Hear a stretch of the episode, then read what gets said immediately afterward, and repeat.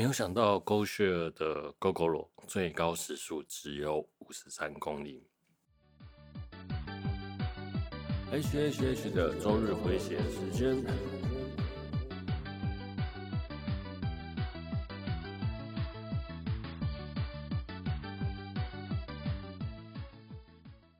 嗨，大家好，我是 H，欢迎来到 HHH 的周日回血中 EP 三十八。嗯，礼拜六的时候跟我朋友。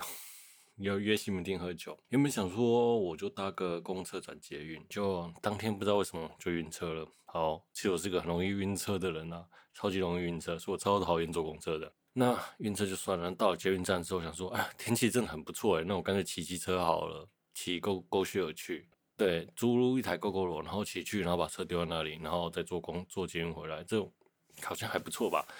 因为当天天气也不错，想说吹着吹个风好了，好久没有在温暖的天气骑车兜风的感觉。呃，就骑车一骑上去，油门一摆下去，五十三公里。这个五十三公里真的超级像四十公里的，旁边的车全部超过我。我想那个时速啊，如果在巷弄内还 OK 啊，但是在我的大马路上，那个旁边的车要超过你，然后你要超车。因为你的时速也不够快，你也没办法超车，这感觉真的是超可怕的啊！总言之，人哦不作死啊，就不会弄死自己啊，这就是这种感觉。好，那我们开始今天的节目吧。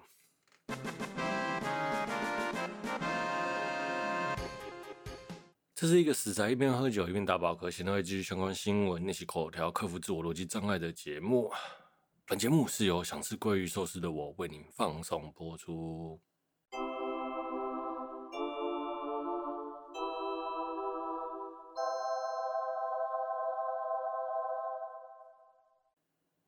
我想上礼拜最有名的新闻大概就是鲑鱼之乱了吧？对，寿司郎呢举办一个活动，叫做“让你的姓名里面有鲑鱼同音的就可以打九折”。那如果你的姓名里面有“鲑”两个字，是免费哦，就引发了很多众多热烈的讨论啊！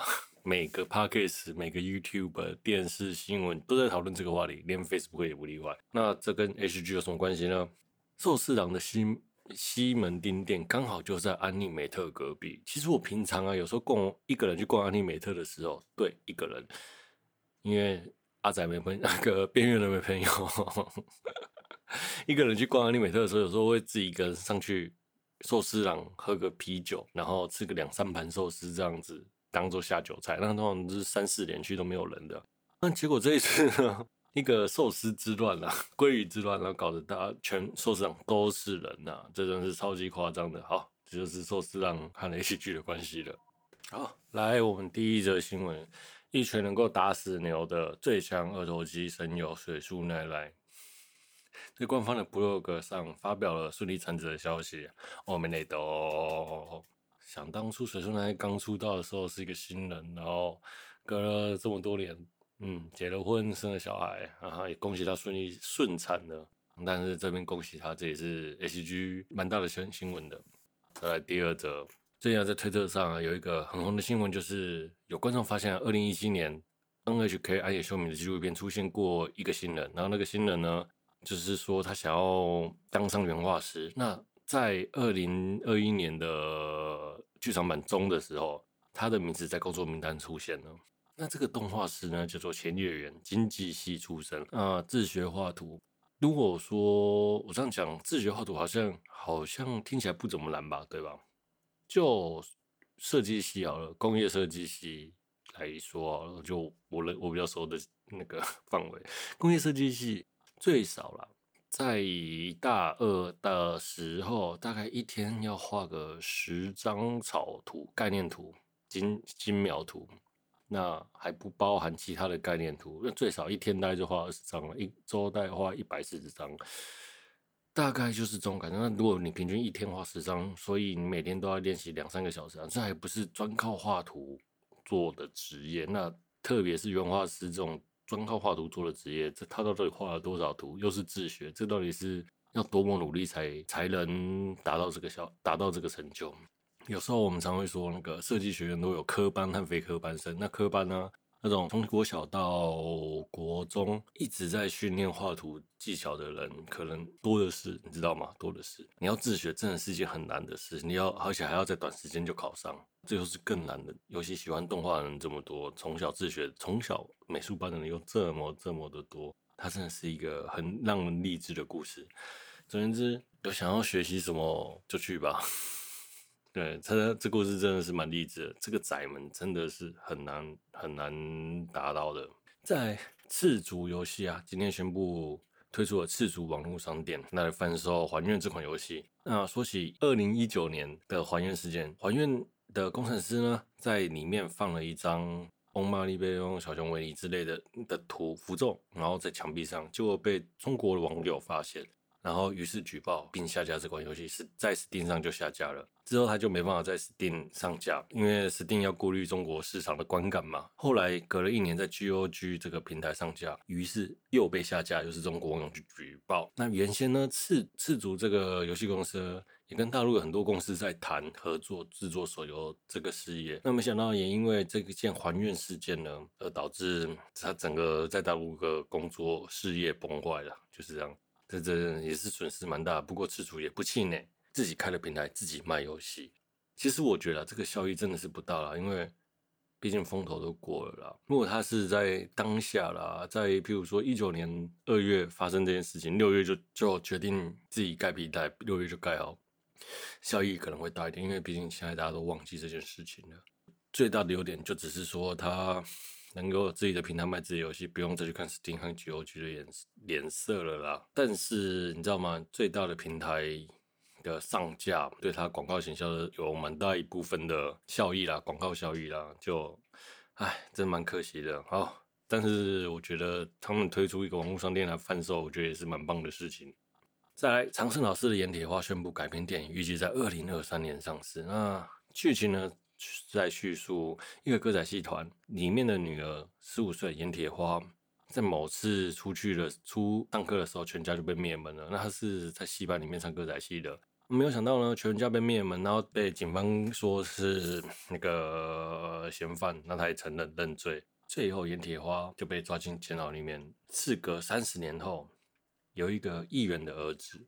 突然被人抓了起来，枪杀，直播枪杀，然后他就那个那位女子自称盐铁花，那这个悬疑和灭门长案又究竟是如何？这剧情真的蛮有趣的。它其实不是一笔一部社会悬疑小说，也不是推理小说，它是科幻小说，推荐大家去看。那在 CCC 平台呢也有这一部，呃，电影改编呢是《千猴子行销》，那预计在二零二二三年上市嘛，上映。那《千猴子行销》有返校，就是还愿赤烛赤烛游戏里面的的第一部作品返校，然后还有看见台湾千年一问这些为本土电影和漫画产业 ACG 游戏推广不遗余力的电影公司。虽然呢，返校的画面和剧情改编的真的，嗯哼。微妙，我觉得并没有那么优秀了。Maybe 不知道盐铁花会改编成怎样，但是我还是会蛮期待这部作品，也会进去电影院看的。OK。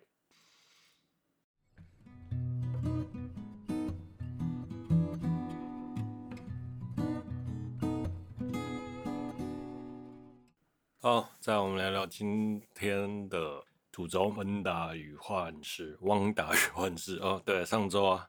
一堆人在讲《汪达与幻视》嘛，虽然这周讲好像有点晚了，一周的感觉。好了，无所谓。Anyway，在二零二一年，我们终于有一部漫威的剧场或者是电影可以看了，真的是太感动了，太感动了。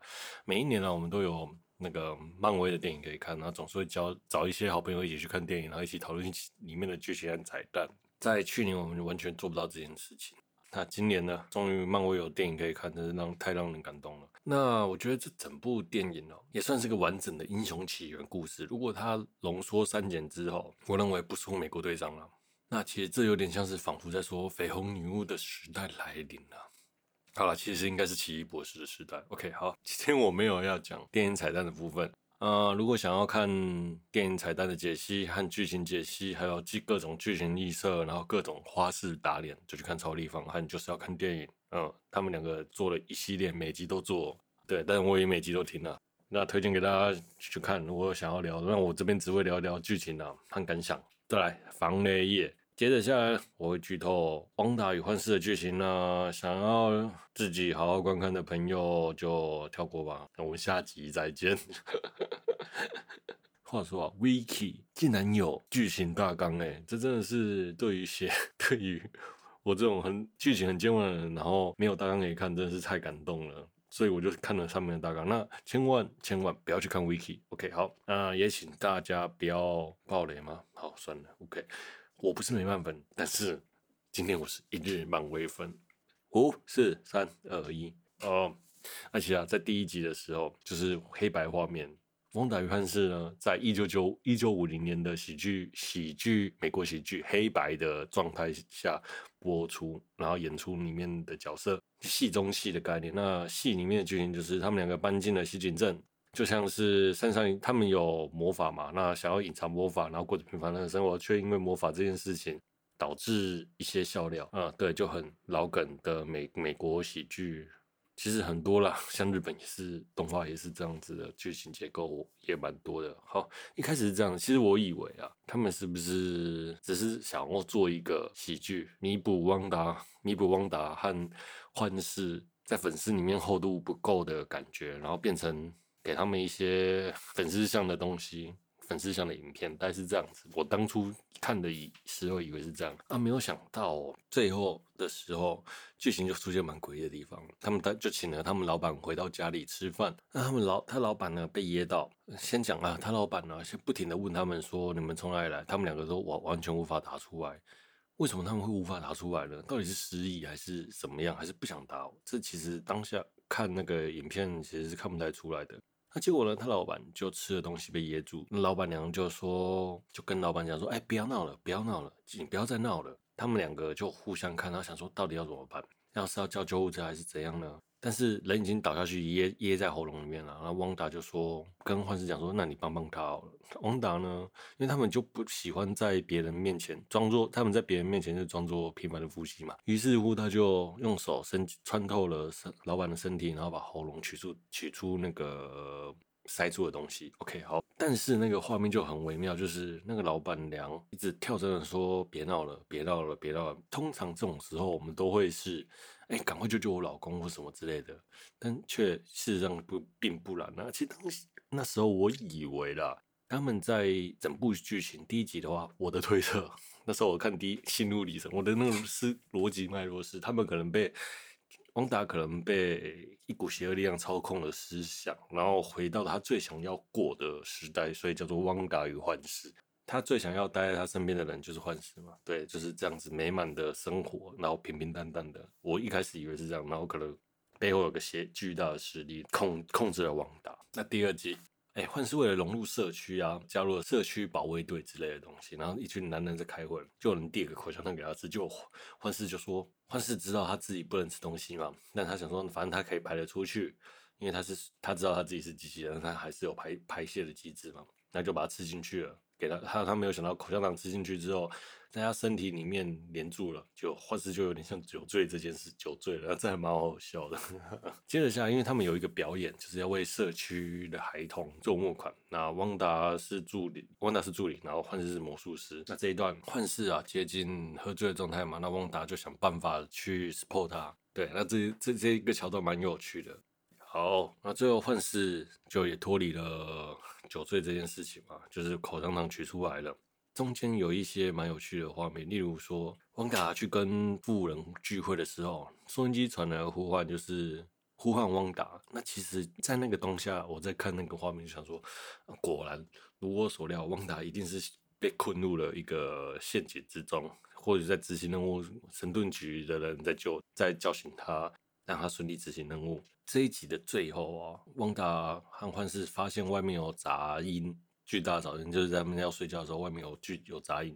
他们走出去看，就看到一个人从水管上面水管走出来，呃，他穿着养蜂装。汪达就说：“我不要这样，你回去。”于是乎就倒带回去了，就到了那个人就倒带整个倒带回去，不知道，然后出现 END。好，OK，这还蛮有趣的，就是其实实际上他让观众知道说。啊，原来这个画面，汪达已经控有能力控制这整个世界。那为什么他叫回去，却又有点像是他身处这个环境，知道发生什么事，和有时候又却又不知道发生什么事呢？只要出现不利汪达的现象，其实就会有人出来救场。这一件事很有趣。那像幻视跟汪达在吵架的时候，汪达就怀孕了。幻视请了医生来看怀孕几个月的时候，医生竟然说她已经怀孕了五个月了。那汪达就幻视就质疑说：“你这种怀孕五个月？怎么这么快？不是才刚刚的事情？”明明幻视就是在质问这件事情。没有想到过没多久，汪达就说她要生了。这真的是超级夸张。那其实就像我讲的，只要不利于她的状况，就会有人出来。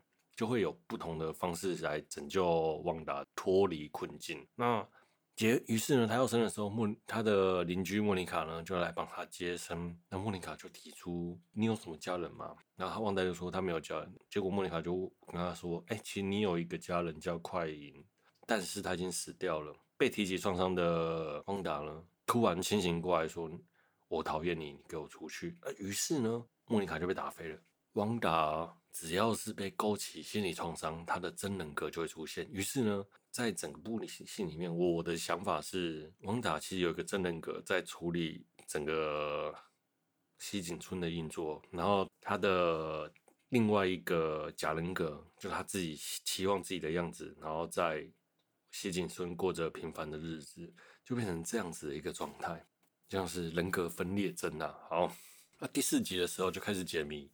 解谜了，那解释莫妮卡。那莫妮卡其实是天剑局的一个员工，因为任务的关系，然后就被派到西井镇里面，要来调查西井镇。他们想他一走进去就被吸进去了，那变成他只要一进去那个防护罩里面的那个西井村的范围，就变成八零年代的人，只要进去的东西都会变成这样子。那这里就解释莫妮卡为什么在里面啊、到底是里面到底发生了什么状况？那这边第五集。的时候，在隔他每一集都大概隔了十年，那到了第五集还是黑白，大概是到了一九八零年吧，然后开始有了电脑，然后里面也变成了彩色。对，哎，幻视在上班的时候啊，那他打开电脑，电脑里面全部出现一个原，出现天剑局给他们的讯息，然后这件事就让幻视觉得有问题，幻视就决定要去问汪达。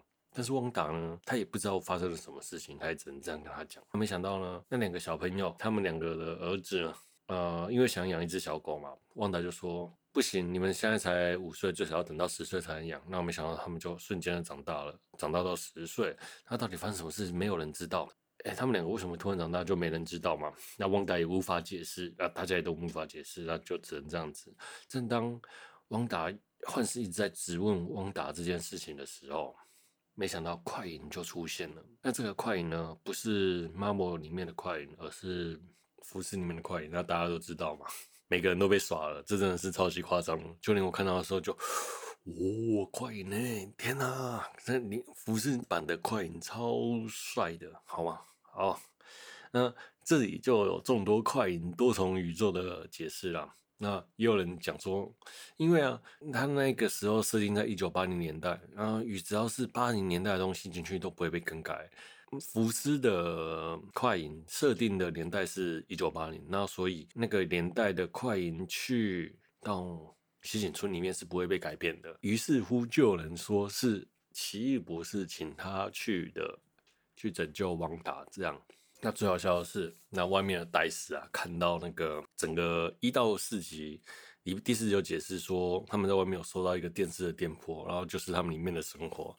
那戴斯就是我们雷神索尔里面的助手，然后他也变成一个博士在里面。他说他在里面看到那个快银的时候，就说哇，快银被重新选角，那个真的是超跳出了第四面墙，这个好超有趣的。OK，好，其实啊，最让我出戏的了，整部戏里面最让我出戏的就是凯特旁边的洛德的 Kessler Pro，因为他一直放在那里，然后我就想说，到底是什么状态下他要把那个机器放在那？那 Kessler Pro 的 Kessler Pro 呢，就是帕克斯特在录的，蛮多人在用的那台机器。OK，好，前面的一到四集都没有什么重点，所以就让人真的觉得蛮无聊。他铺了一个梗，铺了四集，这是他起的部分。那成的部分呢，他开始稍微在解释东西了，就是在四五，接着下来，整个故事要开始转变到连招高潮的部分，就从第六集开始了。第六集呢，因为哎，幻视觉得汪达都没有跟他解释自己发生了什么事情，于是哎，幻视就离家出走，说他要去巡逻。好，那当天是万圣节，那这些小朋友呢，他也有他的能力，就是带小朋友，一个是跟快银的能力是一样，一个跟幻视的能力是一样的。啊不，一个跟快银，一个跟汪达的能力是一样的。哦，这一集是蛮欢乐的了。那但是幻视啊，呃，就去巡逻嘛，然后他就渐渐的离开那个城镇的中心，去找寻真相。那没有想到城镇中心以外的人都是 NPC，只会执行单纯的动作。哎，幻视无法理解这件事情，但是幻视呢，就随机的唤醒一个人。然后那个人就跟幻视求救说：“拜托，请绯红女巫不要这样子做，这样子他他们也是人，不要操控他。”概念。然后于是幻视又把他催眠了。啊，幻视一直走到玻璃帷幕外，玻璃那个禁区，然后于是他想要逃离禁区。我觉得这一幕真的是显示幻视的。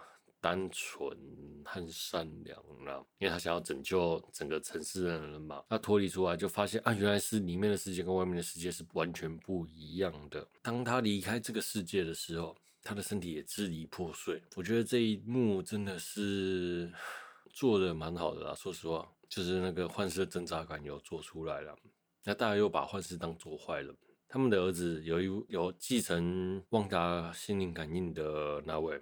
然后就发现他父亲有危险，跟汪达讲说他爸爸有危险。于是呢，汪达就扩展帷幕到更大的范围，然后控制更多的人，把幻视救了出来。汪达就出来帷幕，然后跟着外面的天剑局的局员就说：“你们不要再干涉我的生活了，我现在过得很好。”然后把你他派的无人机丢了出来，无人机上面有那个幻视，有他的能量。那我觉得这一幕就是搞得好像王达真的是坏人一样。哈哈。那在第七集的时候啊，王达就发现，因为他控制的地方太多，然后没有没办法掌握那很多很多事情，人他能力也开始失控了。我觉得这一段还蛮有趣的，就是那个呃，汪达的无力感完全表现出来，好可爱呀、啊！这这嗯。让人看得心又既心疼又可爱，然后这个年代就已经到二零二零年的喜剧一样，就是有人可能会跟荧幕人讲话，就是他们在拍摄的时候，然后当下那个人来叙述他当角色的心境，这样子，我觉得这还蛮有趣的。各种切换啊，我觉得在这个剧情上，只是慢慢的开始在解密，说个西点村到底发生了什么事情。那能力失控的汪达呢，也没有把幻视救回家，幻视还是躺在外面了。好，这真的是超好笑的，因为他能力不足控制这个世界，所以这世界就开始崩坏了。阿加莎，他的好邻居阿加莎。出来就说，那你要不要要不要我帮你照顾儿子？然后就说好啊，那我可以好好休息。他就把他两个儿子带回去，带去他家里。那其实阿加莎，在每一集都会出现，然后每集都会拯救，帮汪达拯救汪达。让他不要陷入困境之中。那其实啊，我我一开始以为，就像我我前面讲的，我认为汪达有一个真假人格，自己创造自己，希望自己能活在美好的世界，然后真的自己在从在旁边辅助自己的感觉啦。那所以我那时候以为汪达，哎，阿加莎是这样子的角色，就人格分裂的真人格。之后呢，汪达就去阿加莎家里找他两个儿子，那没想到阿加莎刚刚说，哎，两个儿子在地下室。然后汪达就走下，径自走了下去。没有想到儿子不在，然后却看到有看到一些奇怪的符文，于是旺达就被抓了起来。阿加莎阿加阿加莎就说：“旺达旺达，你真是太天真了，我把两个儿子抓起来之类的。”然后因为没想到真的坏人是阿加莎。这个我这一段我觉得，哎呀，我其实真的没有料到这件事情的。像我前面讲的，我以为阿加莎是另外他的另外一个人格，就阿加莎是真的坏人。好，那阿加莎呢，就说他想要绯红女巫的力量，然后也给他看他自己的经历。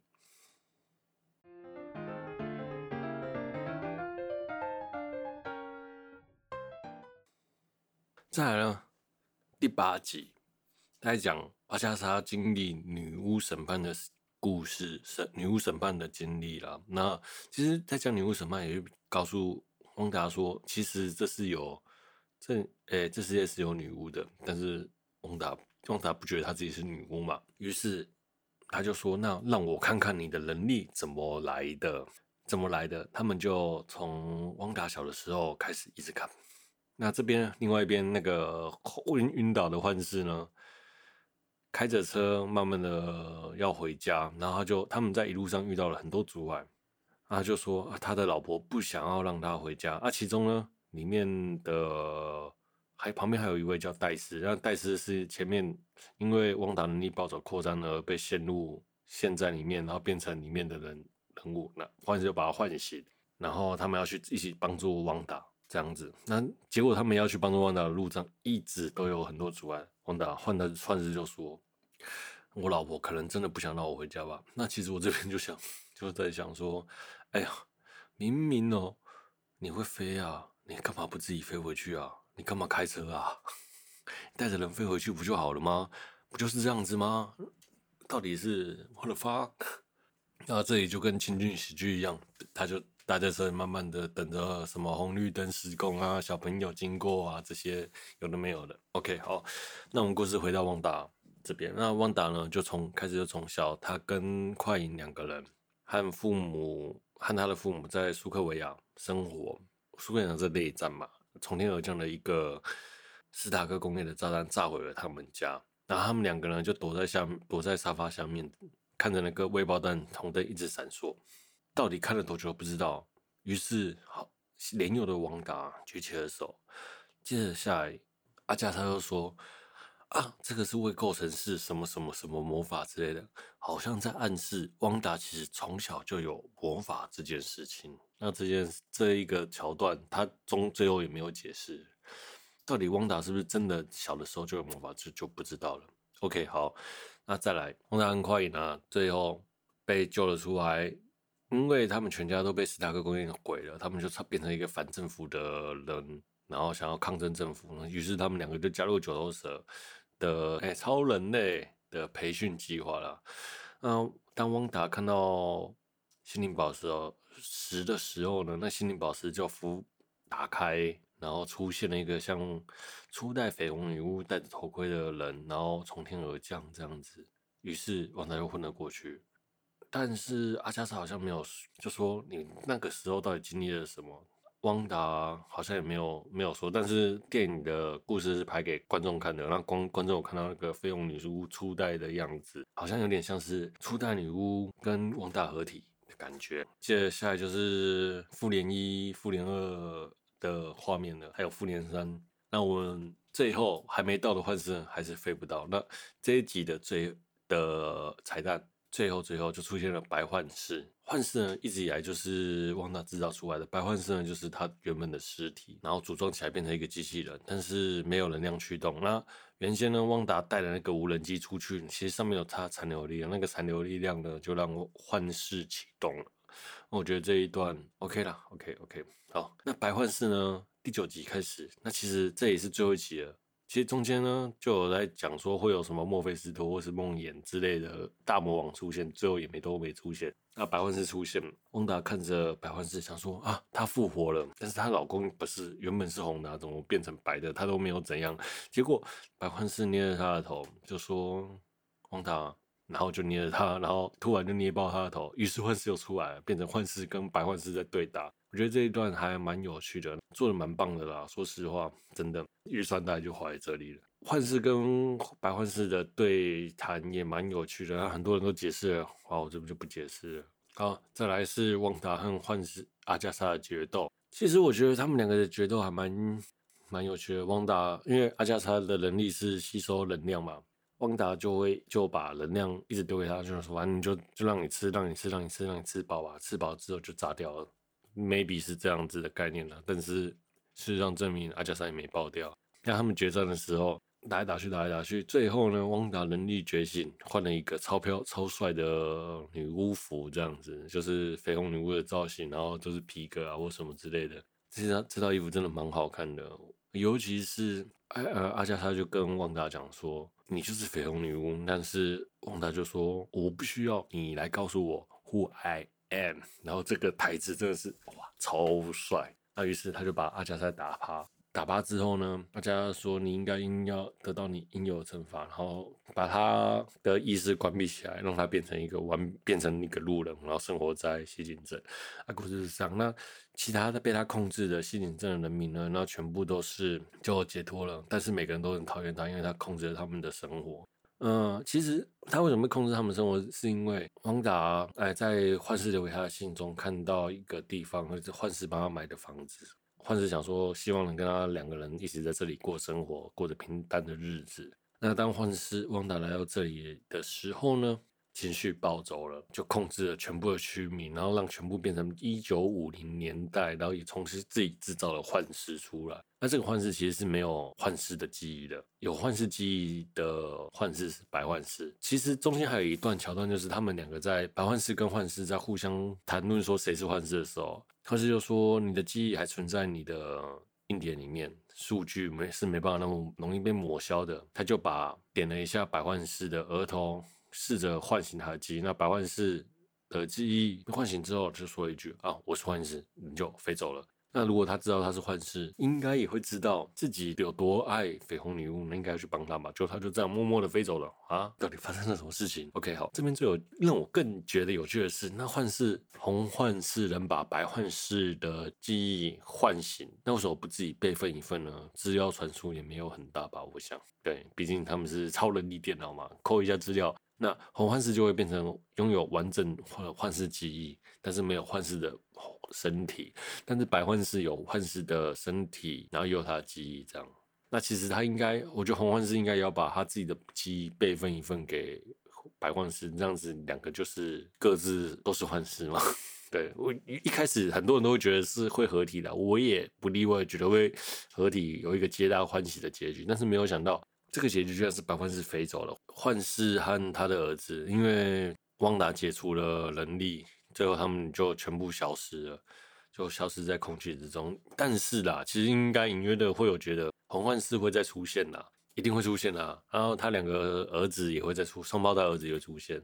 在最后最后最后的彩蛋就是汪达一个人在里面，然后但是他创造了一个像奇异博士的分分灵体这样子，然后在读黑暗法书，就是阿加莎的法书。但中间里面听听到他的儿子叫他的声音，Ma help me。他就睁开眼睛结束，这就是整部戏最高潮了。原本以为会有奇异博士出现，但是没有嘛。那最后也是证实了绯红女巫也会在奇异博士二的多重宇宙中出现。我觉得这真的蛮有趣的。对，他铺陈这么久，就是为了让他在里面出现。这边我们总结一下好了。其实啊，我觉得我这边其实没有谈那个彩蛋。那个广告彩蛋的部分，是因为我觉得广告彩蛋部分大家都提完了，也没什么好提的。我只是想跟大家分享一些我在看这部电影的思绪啦，和我的推理，但是没有想到也是错的了。我觉得他在最后最后啊，剧情来说都是在叙述汪达的心路历程和他的转变呐。从就是从他在终局之战结束之后，一个人，然后遭遇了幻视的这身体被肢解。一个人在这生活，然后制造了这个城镇，接着又生了两个双胞胎，幻视和双胞胎又都离开他，然后又遇到了白幻视，又不理他，又想要杀了他。我觉得这是超级在叙述他的整个心路历程。就像我前面讲的，如果啦，他把剧情删减成一个电影版，我觉得也是会，也会是一个很成功的漫威电影，和也是很成功的、很成功的漫威电影和起源故事这样。就算他前面呢、用了一个很大头、很大胆的手法，就是把电视的比例改掉。其实因他的电视比例会随着它里面的戏里的时间而改变，然后从黑白粗糙的黑白变成黑白，然后变成彩色，然后变成 HD 的那种整个时间的推进。我觉得这真的是很很用心。这边聊聊导演啊，其实啊，对剧情真的是在幕后去说，他对剧情很不满意啦，因为疫情关系有很多片段没有拍出来，那真的是蛮可惜。但想要看这个他那个解析的，就去超立方，还有就是要看电影这边去看。嗯，我个人是觉得蛮可惜的，如果真的拍完，应该也是会多个一集吧。好，今天我们就聊到这里。